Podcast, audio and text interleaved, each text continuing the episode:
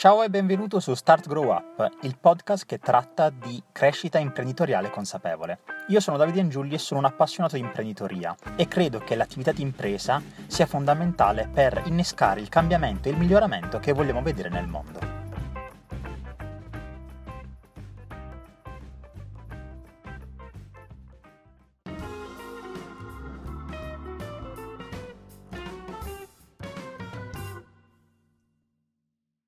Benvenuti a tutti in questa nuova puntata di Start Grow Up. Qui con me c'è Giulio Xite. Ciao Giulio. Ciao, ciao Davide, ciao a tutti e buona giornata. Allora Giulio, grazie prima di tutto per la disponibilità nel fare questa, questa chiacchierata. Eh, abbiamo appena scoperto, fa, facendo due chiacchiere prima dell'intervista, che Giulio è stato qui a Bari per tre mesi e io me lo sono fatto sfuggire, però spero in questo modo, con questa chiacchierata che ci faremo oggi, di, di recuperare. Ah, ma tornerò presto a Bari, mi piace tantissimo. E allora se, se torni presto ti aspetto, Giulio. Volentieri, volentieri. Vabbè, così magari ti porto a mangiare qualcosa di tipico. Penso che ti abbiano fatto assaggiare qualsiasi cosa esista su Bari nei tre mesi in cui sei stato, però sì, se non l'hai fatto ci aggiungo qualcosa. Io non vado pazzo per il crudo di pesce e me l'hanno fatto mangiare due quintali, adesso basta che Vabbè, qua, ti dico la verità, io anch'io da barese il crudo dipende, devi esserci abituato, è un sapore molto forte, o... però ti posso dire che su focaccia, panzerotti, sgagliozze, su quello difficilmente qualcuno dice sono, ce li ho in antipatia, a meno che tu non sia celiaco e mi auguro di no, però su quello potremo no, recuperare. No. Allora, a parte questa parentesi enogastronomica pugliese, ehm, io non do mai per scontato che eh, chi ho di fronte in questo caso, quindi te Giulio, sia conosciuto dall'altra parte, anche se nel tuo caso immagino che tu sia abbastanza conosciuto data la tua attività, però parto con quella che ritengo essere la domanda di partenza per eccellenza ormai. Quindi ti chiedo di presentarti dicendoci chi sei e di che cosa ti occupi quotidianamente. Allora, eh, io parto, adesso ho 41 anni, fino a 29 anni ho fatto una certa vita, adesso ne ho fatto un'altra e le sto anche contaminando. Fino a 29 anni ho fatto il musicista, infatti dicevo spesso quando ho cominciato a lavorare che prendendomi in giro facevo, ero un musicista fallito, avevo messo in piedi una band, suonavo, andavamo sui palchi, eravamo anche arrivati vicini al, diciamo, al successo all'epoca. Poi, stare le cose della vita, a volte non accade quello che desideri, e a 29 anni mi laureo in scienza della comunicazione, dico che faccio della mia vita, ho cominciato a lavorare nella comunicazione digitale.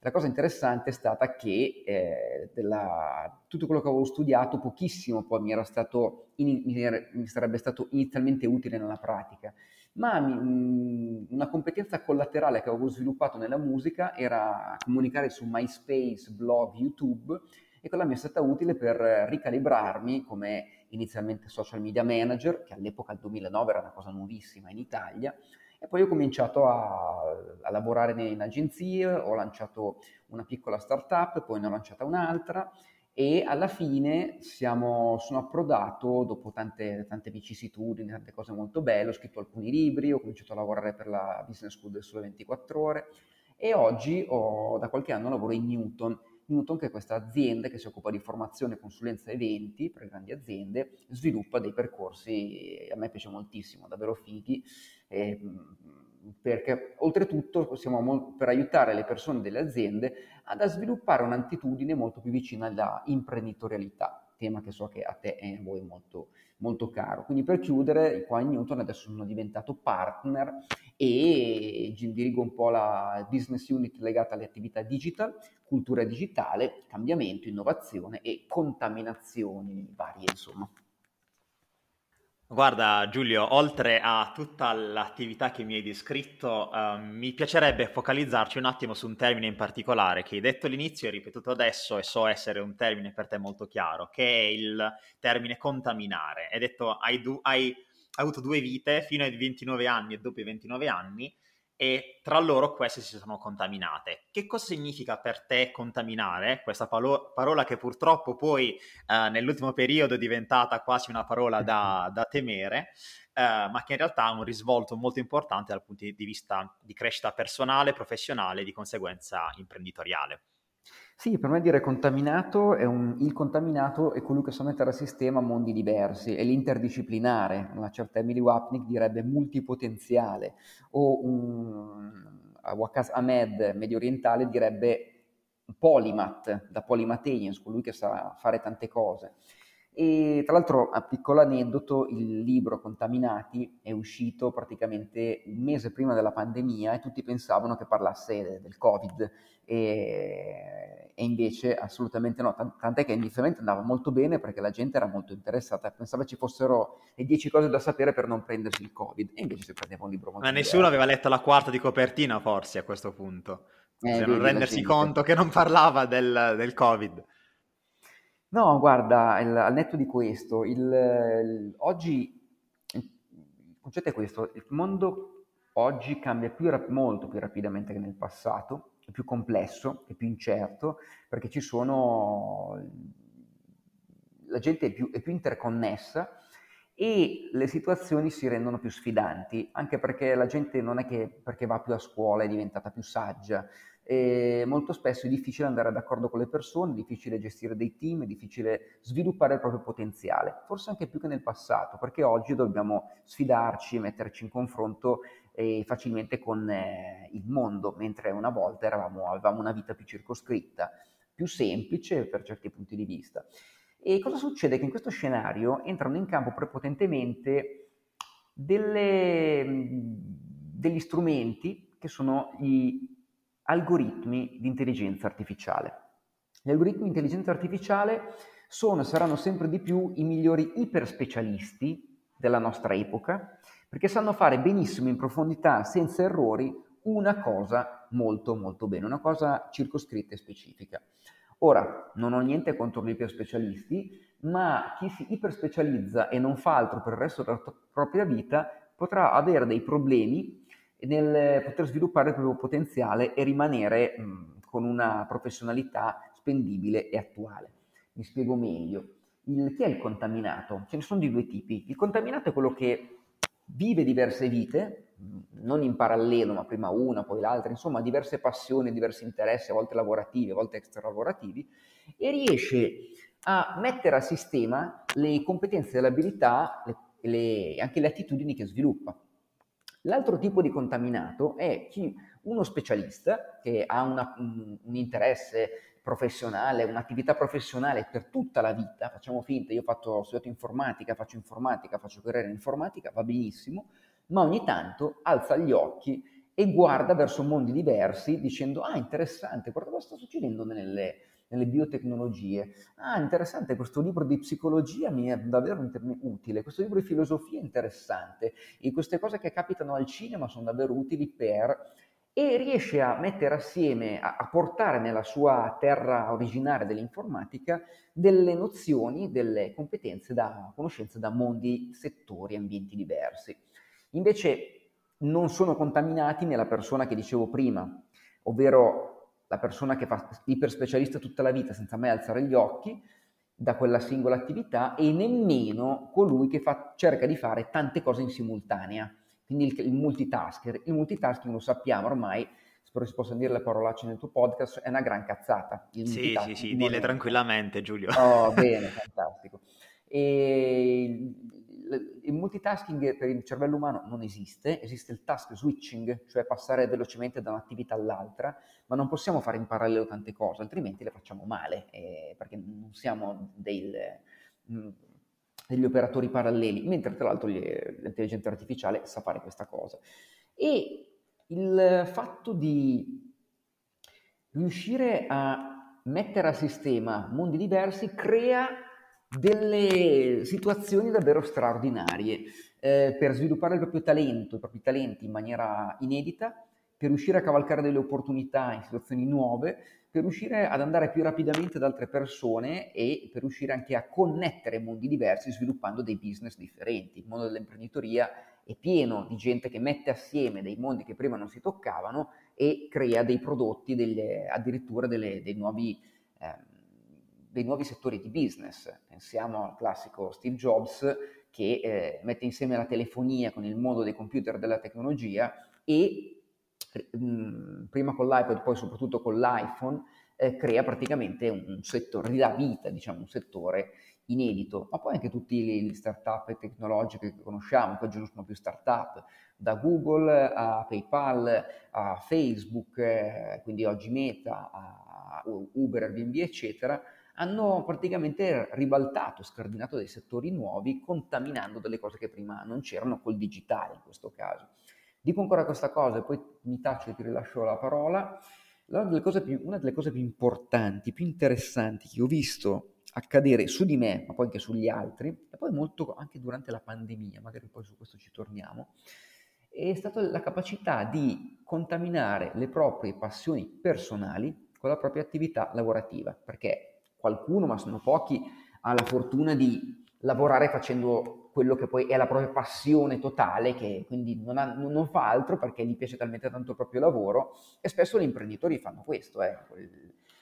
Ma la maggior parte delle persone ha delle passioni che vanno oltre al lavoro. Il lavoro magari gli piace, però fa anche, fa anche altro. Nel mio caso, ad esempio, la musica, scrivere, scrivere canzoni.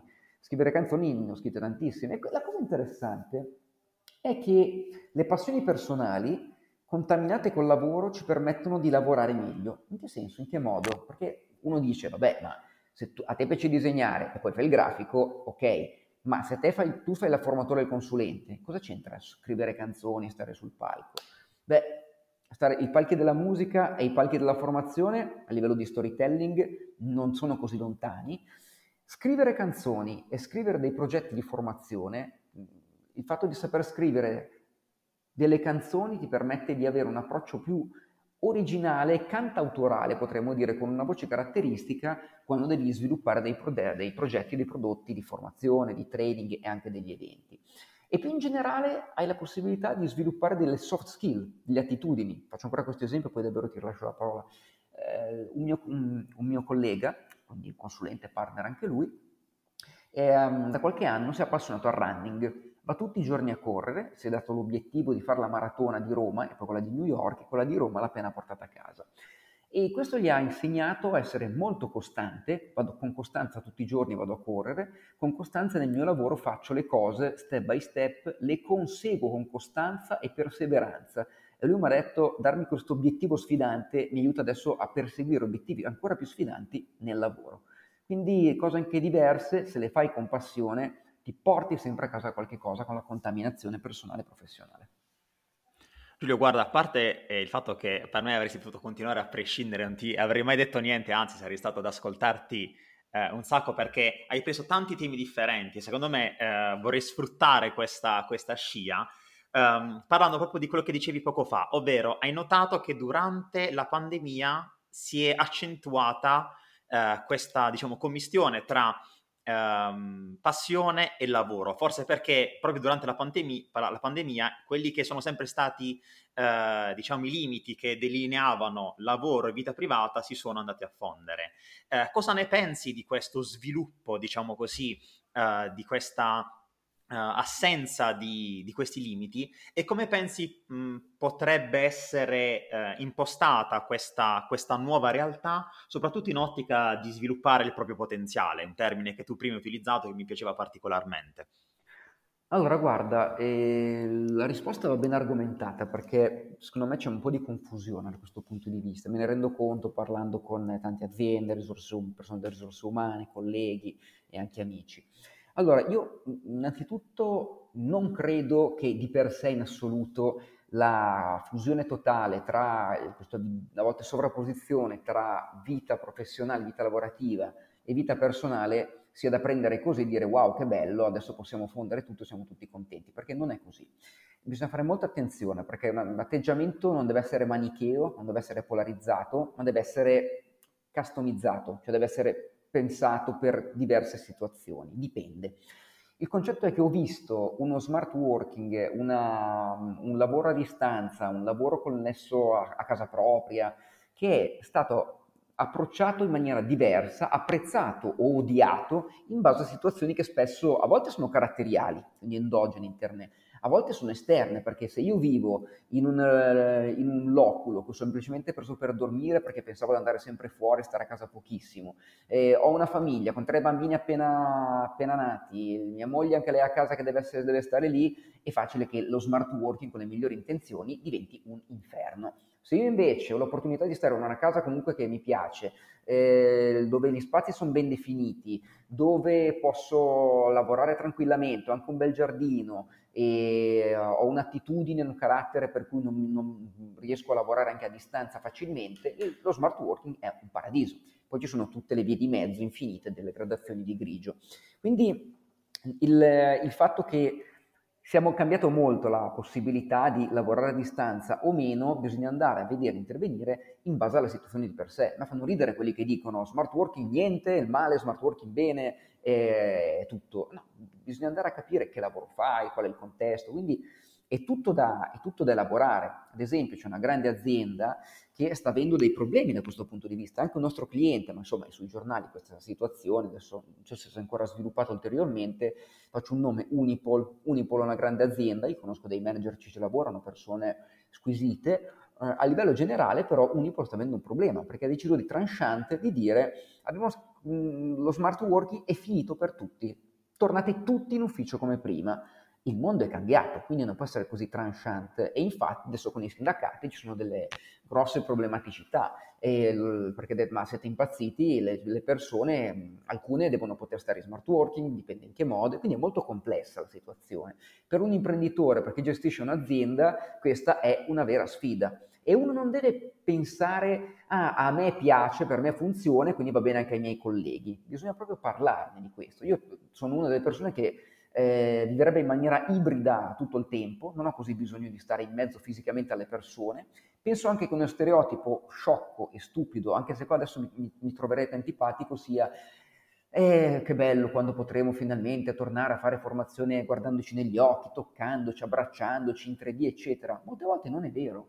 Molte volte la gente preferisce poter fare la formazione in maniera piacevole a distanza, si può fare, ve lo assicuro, l'ho fatta, eh, perché è più comodo, la possibilità di, a, nella, di, gestire meglio la vita familiare, ogni tanto sì è bello vedersi, ma obbligare le persone a dire dobbiamo sempre fare lavoro e formazione, ad esempio dal vivo, diventa castrante, non diventa un'opportunità. E poi adesso dico anche una cosa provocatoria, tutta questa cosa che, ah che bello vedersi, non è che tutte le volte che vedo i miei colleghi in ufficio, che vedo i clienti dal vivo, eccetera, moriamo dalla, vol- dalla voglia di abbracciarci, di baciarci, eccetera. C'erano delle volte che dicevano ma chi se ne frega, l'importante è portarci a casa le cose. Non sono cinico, eh, perché anch'io eh, adoro vedere le persone, stare in mezzo alla gente, ma non sempre, non è detto. Anzi, ci sono persone per cui il loro livello è molto basso, basta vedere una persona al mese e vanno benissimo.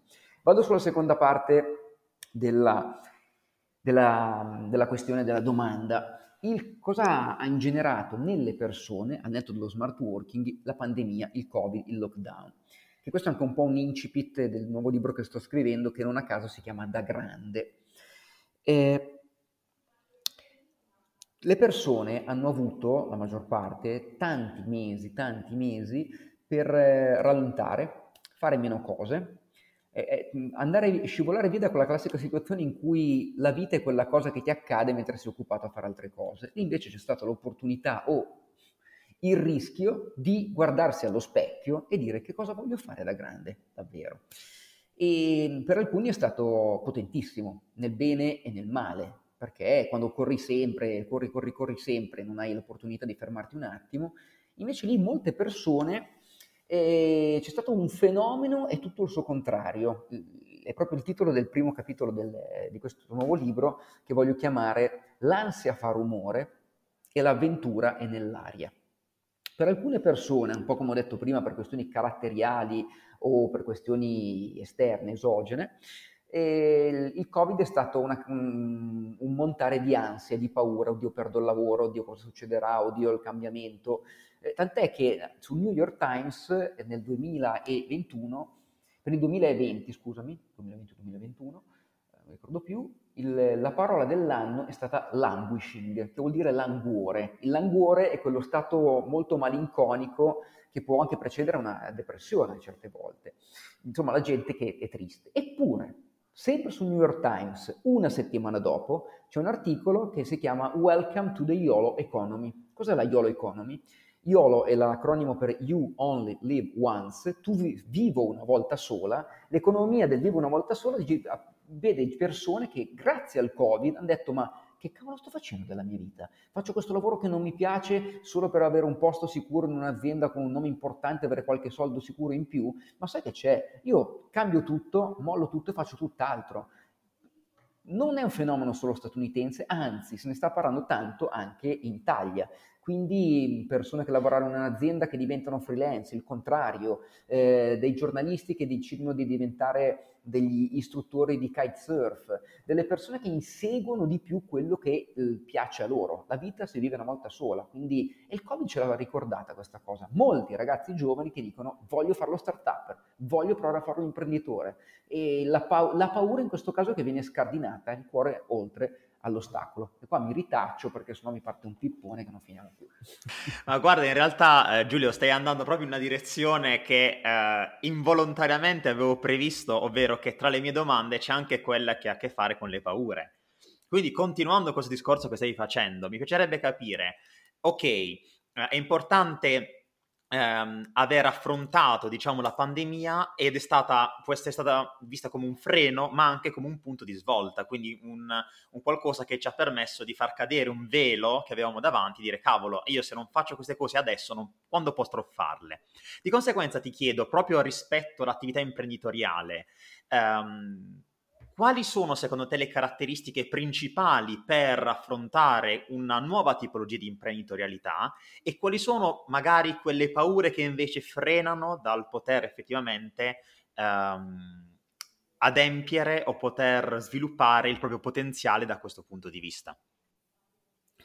Ma in Italia, parto dalle paure, in Italia mh, c'è molta paura di fallire, fallimento, nonostante si, adesso ci sia una sorta quasi di retorica del è giusto fallire, tutto bello, eh, la verità è che a parole sì, poi nei fatti in Italia non siamo come negli Stati Uniti, un paese che è nativamente imprenditoriale, se c'è un'idea ti, ti spingono, vai, prova, se fallisci lo riproviamo, eccetera, ti diamo anche tanti soldi.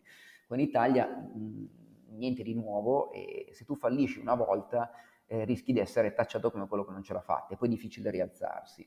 E, mm, le cose però stanno cambiando e devono cambiare, perché io ho visto che nessun imprenditore eh, parte l'idea giusta, non sbaglia mai niente, e gente che ha imparato a fallire sin da bambino e a gestire il proprio fallimento, perché se non, sba- non falliamo, non sbagliamo, non possiamo imparare niente, lo dice il detto stesso, la saggezza popolare, sbagliando si impara.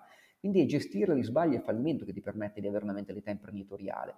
La persona che non ha questa mentalità sta bene nella grande azienda a fare il numerino, il, a fare il, il, meccanismo. Poi per carità, eh, lavoriamo con le grandi aziende, ci sono persone nelle grandi aziende che sono straordinarie a fare il loro lavoro. Però è diverso, l'imprenditore non deve aver paura di fallire, perché fallirà per forza. Tutte le grandi aziende che conosciamo sono passate attraverso un sacco di problemi, un sacco di fallimenti. Tant'è che in un post su Instagram che ho scritto quest'estate, perché sì, a me piace anche fare un po' di divulgazione sui social, eh, se volete ci vediamo su Instagram, Giulio Xite, nome e cognome, mi diverto un sacco a divulgare queste tematiche. Poi in ti aggiungo post... il link nella descrizione dell'episodio, Giulio, così okay, ti seguono e possono vedere i tuoi post faccio un po' di becera marchettata, di pazienza. No, però perché mi piace davvero quell'attività lì, mi piace molto anche rispondere a domande, conoscere persone. E in questo post eh, avevo lanciato questo concetto provocatorio che mi divertiva molto, che poi invece è diventata una cosa seria, dell'almanacco dei fallimenti. Io ci avevo detto, tutti quanti andiamo sul, sul, CV, andiamo sul nostro profilo LinkedIn, andiamo sulla pagina, la biografia del nostro blog, eccetera. E cosa facciamo? Enumeriamo tutti i nostri successi, le nostre competenze, le cose che abbiamo fatto.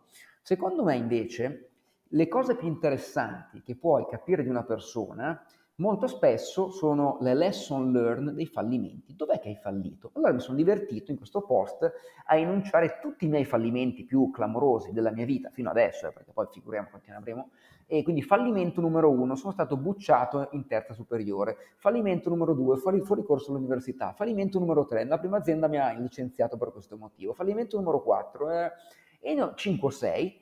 Tutte le volte scrivevo cos'è che ho imparato da questo fallimento, perché l'imprenditore è quello che sa sfruttare, sa imparare dei propri errori e gli errori che vede capitare intorno a sé. Quello è un elemento peculiare. Così ti rispondo anche in realtà alla, alla prima parte della domanda. Qual è la capacità dell'imprenditore Oggi si dice tanto questo, la resilienza, la resilienza, l'antifragilità. Io lo traduco in maniera molto pratica, perché secondo me su questo tema si fa un po' di retorica, un po' di filosofia spiccia.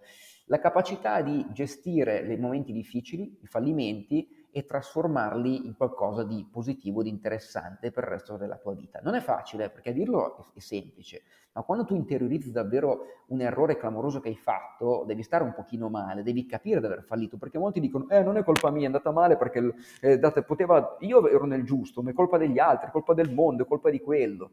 Capisci invece dov'è la tua responsabilità e cosa puoi fare per migliorare quella cosa lì. E sei un work in progress continuo.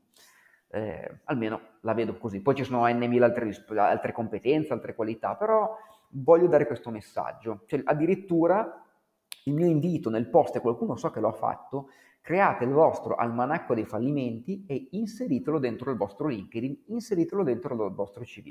Io penso che sia una, un, elemento di un'utilità straordinaria per capire davvero chi sono e chi possono essere le persone. Anche perché, qua mi ritaccio di nuovo, cosa vuol dire quel da grande che citavo prima, che è, il, è un po' un concetto che mi insegue perché è, è, il, è il titolo del libro che voglio appunto eh, finalizzare, il titolo di un format didattico che abbiamo messo a punto, il titolo dell'ultima canzone che ho scritto, che abbiamo appena lanciato, che si chiama Da Grande, che oggi dovrebbe uscire su Spotify. E da grande, in che senso? Cosa voglio fare? Chi voglio essere da grande? Non tanto in senso anagrafico, eh, tu sei grande quando hai 30, 40, 50 anni.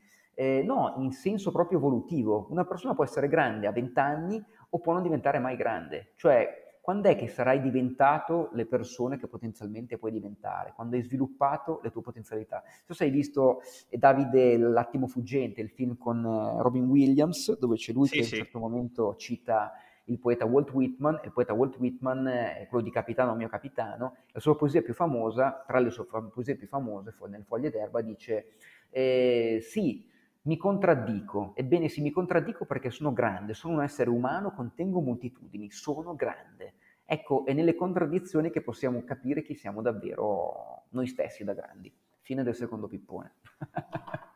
E io nel frattempo, Giulio, stavo correndo a cercare la poesia di Whitman e stavo scrivendo cose e in realtà hai eh, detto veramente un sacco di, mh, di, informazioni interessanti che richiedono secondo me degli approfondimenti, nel senso quella dell'almanacco di fallimenti è una cosa su cui mi metterò io in primis a, a farla, penso quando chiuderemo queste interviste insieme, perché um, è effettivamente una cosa importante. Se tu non metti eh, come posso dire, nero su bianco, quelli che sono stati i tuoi errori, fai quella che è la classica, diciamo, il classico funzionamento della nostra mente, ovvero la negazione o addirittura l'abrasione, cioè vai ad eliminarlo e lì perdi un'opportunità. Infatti il fallimento vero non è commettere un errore, ma non imparare nulla da quell'errore. Quindi là è il vero fallimento, perché sprecato tempo e non hai imparato neanche nulla che poteva esserti utile.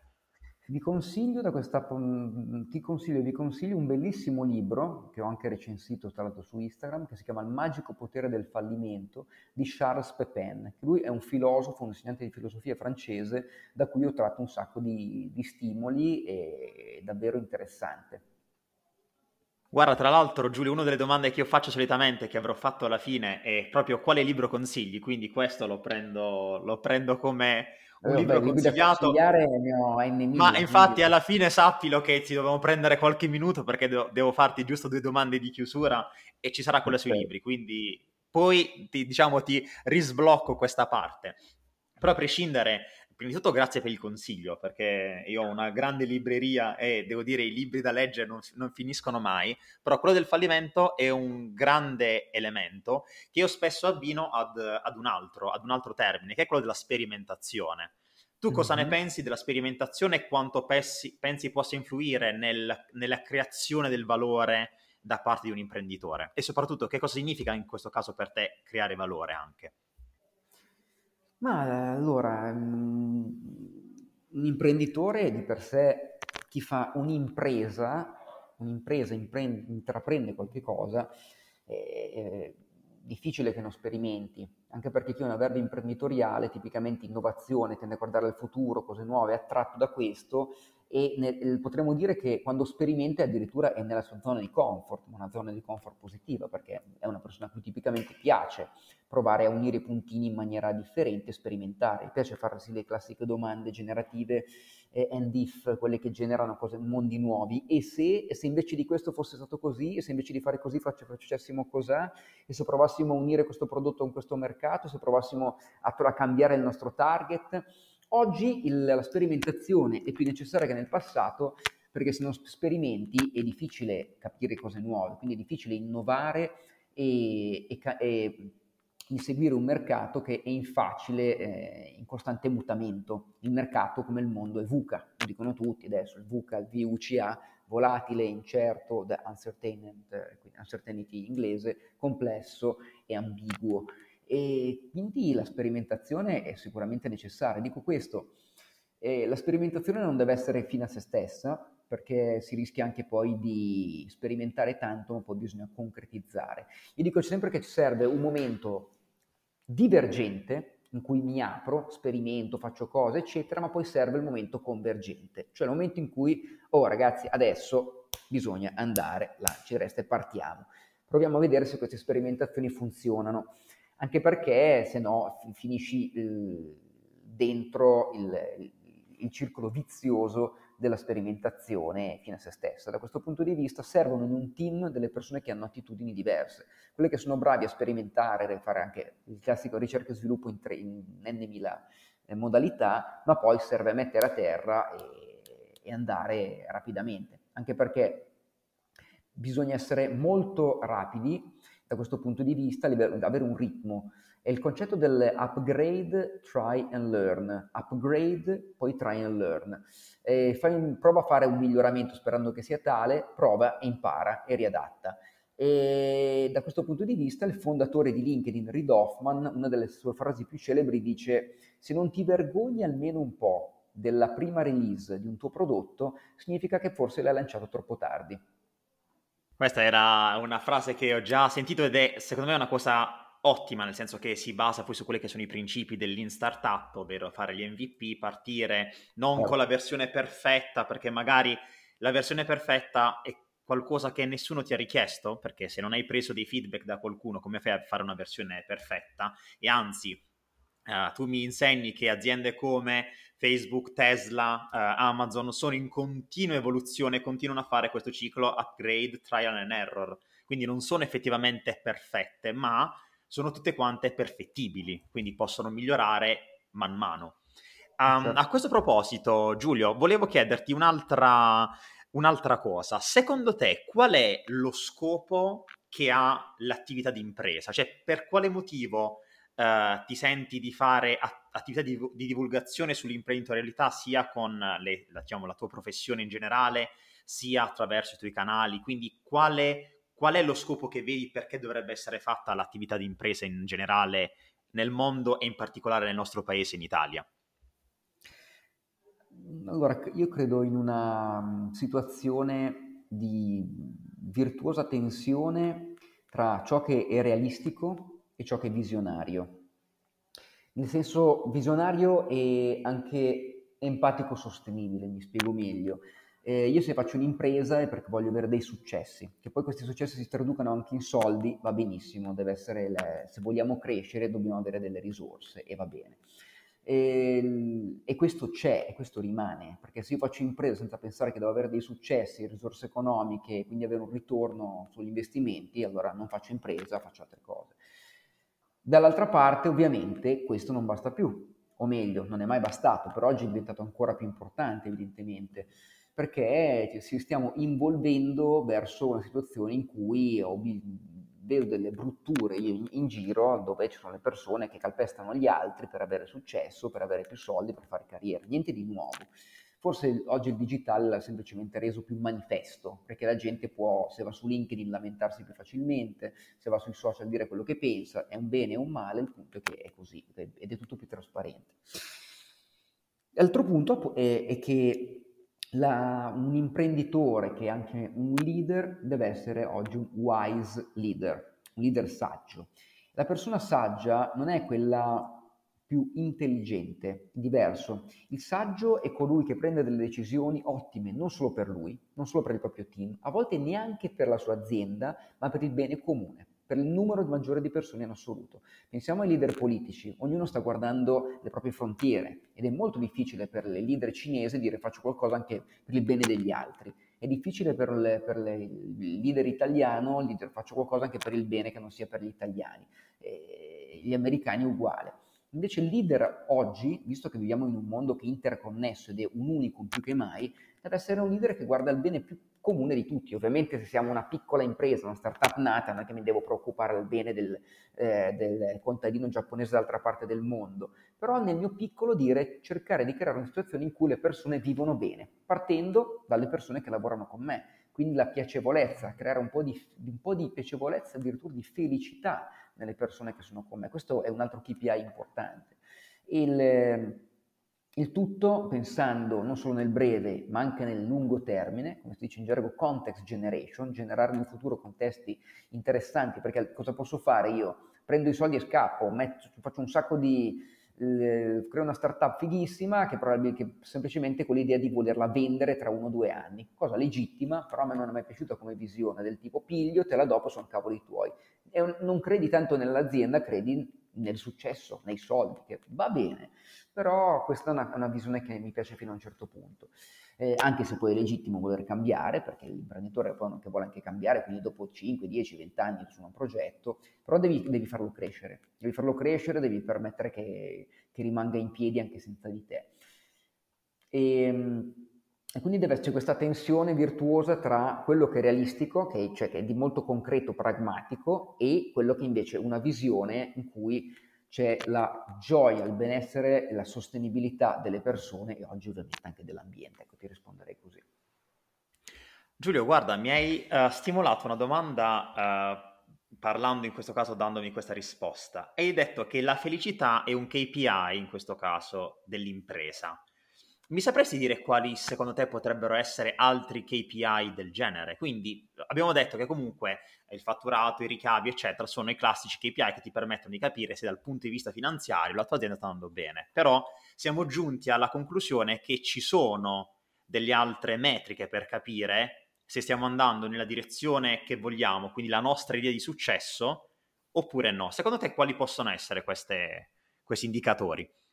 Ma sono fratelli o figli del concetto di felicità e soddisfazione, nel senso quanto io ho la possibilità di sviluppare il mio potenziale, il mio potenziale di talenti, che si collega alla soddisfazione, al fatto di poter sentirsi appunto soddisfatto e la possibilità di stare in un ambiente che non sia tossico, dove io piacevolmente sto bene, passo del bel tempo insieme a colleghi, fornitori e dipendenti. Il, il, sul fatto anche dello sviluppare il talento è molto interessante, qua vi consiglio un altro libro che si chiama Talento ribelle di Francesca Gino, lei è italiana ma lavora all'Harvard Business Review, all'Harvard Business Review, l'Harvard Business School, scusa, non Harvard Business Review, ehm, molto conosciuta, in Talento ribelle ma tira fuori dei dati interessanti in cui emerge come le persone che più soddisfatte nel proprio lavoro sono quelle a cui è permesso non tanto di colmare i propri gap, ma di sviluppare i propri talenti. Qual è la differenza? Io sono in un'azienda, in, dopo un, un, anno mi facciamo un colloquio e diciamo Giulio, allora quest'anno com'è andata? Abbiamo visto che nell'attività di vendita vai fortissimo, però dovresti gio- lavorare meglio sul project management quando gestisci i progetti. Cosa fanno tipicamente le aziende? L'80% della loro preoccupazione, degli sforzi di formazione, delle attività che ti fanno fare sono legate al colmare il gap dove non sei tanto forte. Il solo 20% nel migliorare ulteriormente il, il, tuo talento, in questo caso nella vendita. Dovrebbero fare il contrario, cazzo, punto a capo, scusa il calare, ma quello ci... No, no, era esattamente quello che stavo pensando io nella mia testa in questo momento, cazzo, ha perfettamente ragione, ha perfettamente senso. Perché in realtà uno dice, beh, è sensato, perché così entriamo, siamo tutti abbastanza bravi a fare tutte le cose importanti. Sì, ma così finiamo, è la ricetta per il disastro, perché finiamo ad avere delle persone mediamente brave un po' in tutto, ma non c'è nessuno che spacca totalmente in qualche cosa. Quando è che io sono contento? Quando sono nella media o quando spacco in qualche cosa in cui ho talento che forse mi appassiona anche? Eh, la, eh, se tu vuoi avere una squadra di talenti, dove ovviamente il talento può non essere bravissimo a fare una certa cosa, ma bisogna scegliere perché il tempo è limitato. e quindi diamo più spazio all'espansione del talento. Guarda Giulio, questo concetto finale che hai detto è stato uno di quelli, uh, sai quando diciamo leggi un'informazione senti così nel cervello? Quella, proprio perché sto, stavo passando io personalmente in questo periodo un, un momento di questi, nel senso ero concentrato sul mh, dover capire eh, le mie competenze in determinati ambiti, capire quali sviluppare, come svilupparle, come giustamente dicevi, mi stavo concentrando sull'80% su quelle che non sono i miei talenti e il 20% sui miei talenti. Mentre invece questa, questa tua osservazione mi ha fatto aprire gli occhi e, e mi hai dato veramente dei, dei, grandi, dei grandi stimoli. Mi auguro anche a, a tutti quanti gli ascoltatori che hanno ascoltato fino a questo momento. Io direi a questo punto che con questo concetto meraviglioso possiamo concludere eh, la nostra chiacchierata. Io però, come ti dicevo, ho sempre eh, delle domande finali che faccio mm-hmm. per salutare chi è venuto qui e ospite come in questo caso tu oggi. Te le leggo velocemente e poi mi dici diciamo, l'ordine in cui preferisci rispondere. Allora, la prima domanda è quale valore ti rappresenta, qualsiasi sia per te un valore. Seconda domanda è quale libro stai leggendo al momento o hai letto recentemente ti senti di consigliare? Ho già messo da parte quei due, quindi se vuoi consigliarmene altri, oltre ovviamente i tuoi che metterò in descrizione, eh, ben venga. E l'ultima domanda è quale citazione o tuo motto personale ti rappresenta? Da dove vogliamo iniziare? Parto dalle, dalle, ultime e poi la prima che ci devo pensare un po' di più. Allora, il libro che sto leggendo adesso, ce l'ho qua di fianco ed è molto bello, si chiama, lo, posso anche farlo vedere a te perché sono in video call, ma per chi ci ascolta, si chiama Pensaci ancora di Adam Grant. Il potere di sapere ciò che non sa. Adam Grant, per chi non lo conoscesse, è un numero uno come divulgatore, professore di psicologia, fa un sacco di cose, un contaminato oltretutto. Solo una, il concetto di ripensare alle cose più volte. Questo libro è, è fantastico, è scritto in maniera molto chiara, per racchiudervelo in, un, in una frase. Lui dice la cosa più importante, una competenza da sviluppare è quella di argomentare come se avessimo ragione, ma ascoltare come se avessimo torto. È una cosa molto difficile da fare perché, per migliorarsi. E mh, sulla terza domanda, ma io cito spesso, c'è anche sul mio LinkedIn questa citazione che... Eh, ce ne sono due in realtà ultimamente che mi piacciono molto, vediamo se ne ricordo. anche due vanno bene, Giulio, figurati. Eh, Derek Sivers che dice quando hai finito di studiare, in che senso smettere di studiare? Per me non ha senso questa domanda, io rimarrò sempre un avido studente di vita, che è quello che cerco di fare sempre. E la seconda è per ogni dollaro e ogni centesimo che stiamo investendo nell'intelligenza artificiale, dovremmo investire almeno un dollaro o un centesimo nello sviluppare la coscienza umana.